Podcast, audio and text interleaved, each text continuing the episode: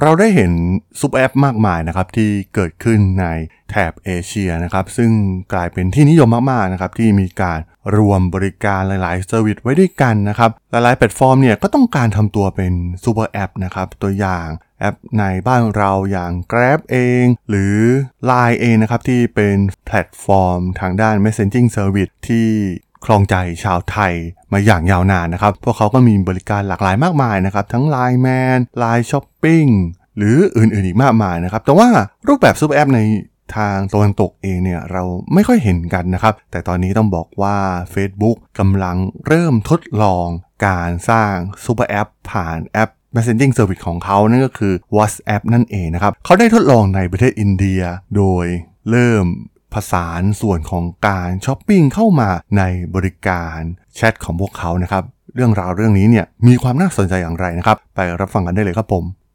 You are listening to Geek Forever podcast. Open your world with technology.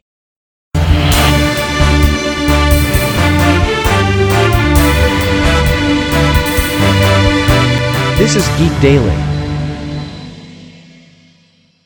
สวัสดีครับ ผมดนทลาดนจากดนบล็อกนะครับ และนี่คือรายการ Geek Daily นะครับ รายการที่มาอัปเดตข่าวสารวงการธุรกิจ เทคโนโลยีและวิทยาศาสตร์ใหม่ๆ ที่มีความน่าสนใจนะครับ วันนี้มาพูดถึงก้าวใหม่ของแอป Messaging ชื่อดังในฝั่งตะวันตกนะครับ อย่าง WhatsApp ที่ Facebook เป็นเจ้าของนั่นเองนะครับ ซึ่งแน่นอนนะครับว่า เราจะเห็นถึงผลประกอบการตัวเลขการเติบโตทางผู้ใช้งานต่างๆ ของแพลตฟอร์ม ในเครือข่ายของ Meta ไม่ว่าจะเป็นเฟซบุ๊กอินสตาแกรมนะครับที่เริ่มถึงทางตันนะครับพวกเขาก็เริ่มไม่สามารถสร้างรายได้การเติบโตแบบเก่าๆ ได้อีกครั้งนะครับ พวกเขาก็ต้องหาวิธีการสร้างรายได้แบบใหม่ซึ่งต้องบอกว่าหนึ่งในอาวุธสำคัญนะครับที่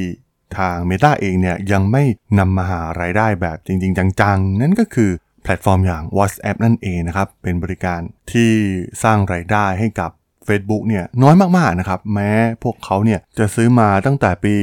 2014 นะครับ ในราคาที่สูงมากๆ แต่ก็ต้องบอกว่าวัฒนธรรมของฝั่งตะวันตกกับฝั่งตะวันออกเองเนี่ย หลาย ๆ อย่างนะครับ มันค่อนข้างที่จะมีความแตกต่างกัน เราจะเห็นได้ถึงแอปอย่าง WhatsApp เองเนี่ย ก็ไม่สามารถแจ้งเกิดได้นะครับ ใน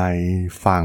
เอเชียเองนะครับ ที่เน้นฟีเจอร์ต่าง ๆ ที่มีลูกเล่นมากกว่านะครับ บริการอย่าง Line จึงสามารถเข้ามาตอบโจทย์ ความต้องการของผู้ใช้นะครับ โดยเฉพาะแถบเอเชียได้ดีกว่า มันเป็นคำสัญญาตั้งแต่แรกเริ่มนะครับที่ทาง Facebook ในตอนนั้นนะครับที่เข้าไปซื้อ WhatsApp เอง ที่จะคงคอนเซปต์หลักของ WhatsApp ไว้นะครับไม่ว่าจะเป็นการที่ไม่มีโฆษณาไม่มีเกม แล้วก็ไม่มีลูกเล่นต่างๆนะครับซึ่งมันเป็นคีย์หลักมากๆนะครับที่ทำให้ WhatsApp เนี่ยเติบโตขึ้นมาได้ ผู้คนหลงรักการใช้แพลตฟอร์มนี้นะครับ โดยเฉพาะชาวตะวันตกเองนะครับ ที่เน้นความเรียบง่ายมากกว่า มันเป็นพฤติกรรมที่ค่อนข้างแตกต่างนะครับ ตัวอย่างในแอปช้อปปิ้งเองเนี่ยเราจะเห็นได้ว่าเว็บไซต์อย่าง Amazon หรือเว็บไซต์ช้อปปิ้งฝั่งเอเชียนะครับไม่ว่าจะเป็นอ่าช้อปปี้เองหรือว่า Lazada หรือแอปทาง Alibaba Tencent ที่เป็นแอปช้อปปิ้งเนี่ยก็จะมีลูกเล่นต่างๆมากมายนะครับมีกิมมิคให้ผู้ใช้งานเนี่ยสามารถ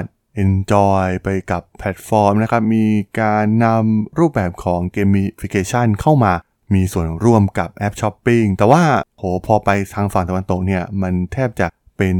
แพลตฟอร์มอีคอมเมิร์ซแบบ simple มาก ๆ นะครับ หน้าจอง่ายๆ เน้นการซื้อเช็คเอาท์แล้วก็จ่ายเงินนะครับ ซึ่งเป็น step ง่ายๆ นะครับ ที่ชาวตะวันตกใช้งานกันเป็นพฤติกรรมปกติอยู่แล้วนะครับ อย่างช้อปปี้เองเนี่ยเคยบุกไปยุโรปก็ไม่ประสบความสำเร็จนะครับ เพราะพฤติกรรมต่างๆ ที่มีความแตกต่างกันนั่นเองนะครับ เช่นเดียวกับ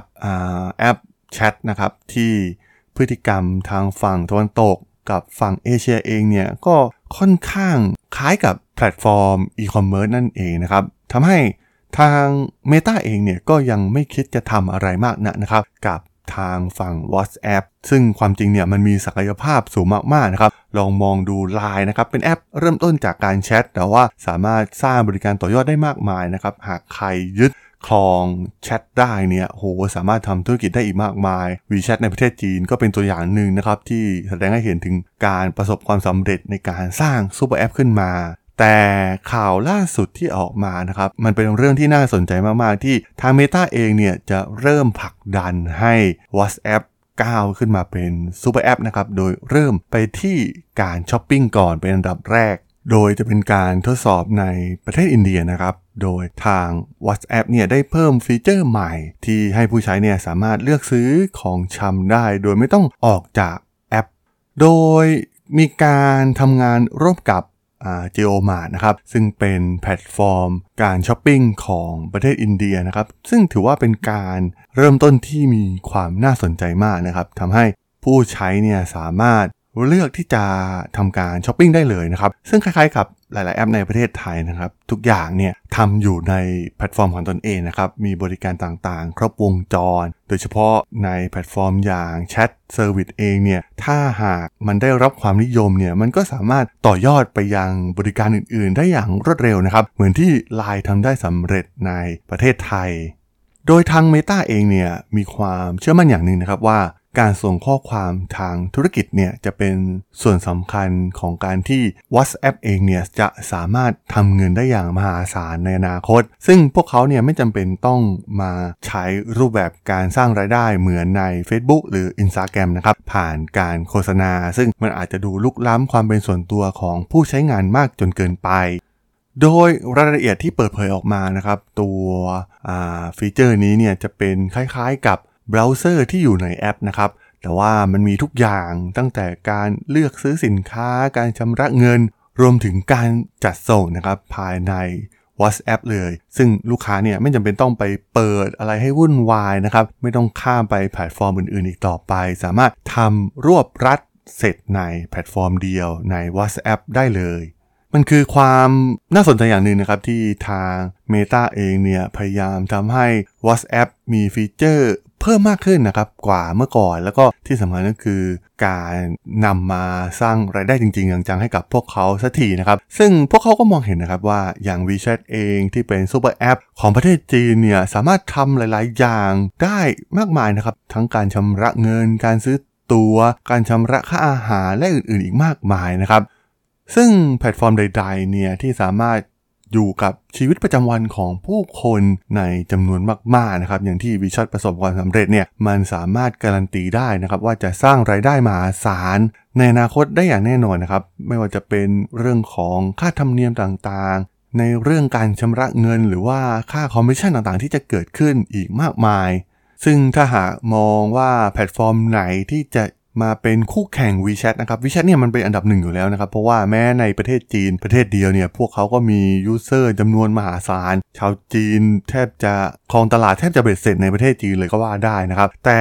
รายถัดไปเนี่ย ก็หนีไม่พ้น WhatsApp นะครับ เพราะว่ามีผู้ใช้งานมากกว่า 2,000 ล้านรายนะครับและในตลาดอินเดียเนี่ยเป็นตลาดที่ได้รับความนิยมสูงสุดเช่นกันนะครับ โดยมีผู้ใช้งานประมาณ 400 ล้านคน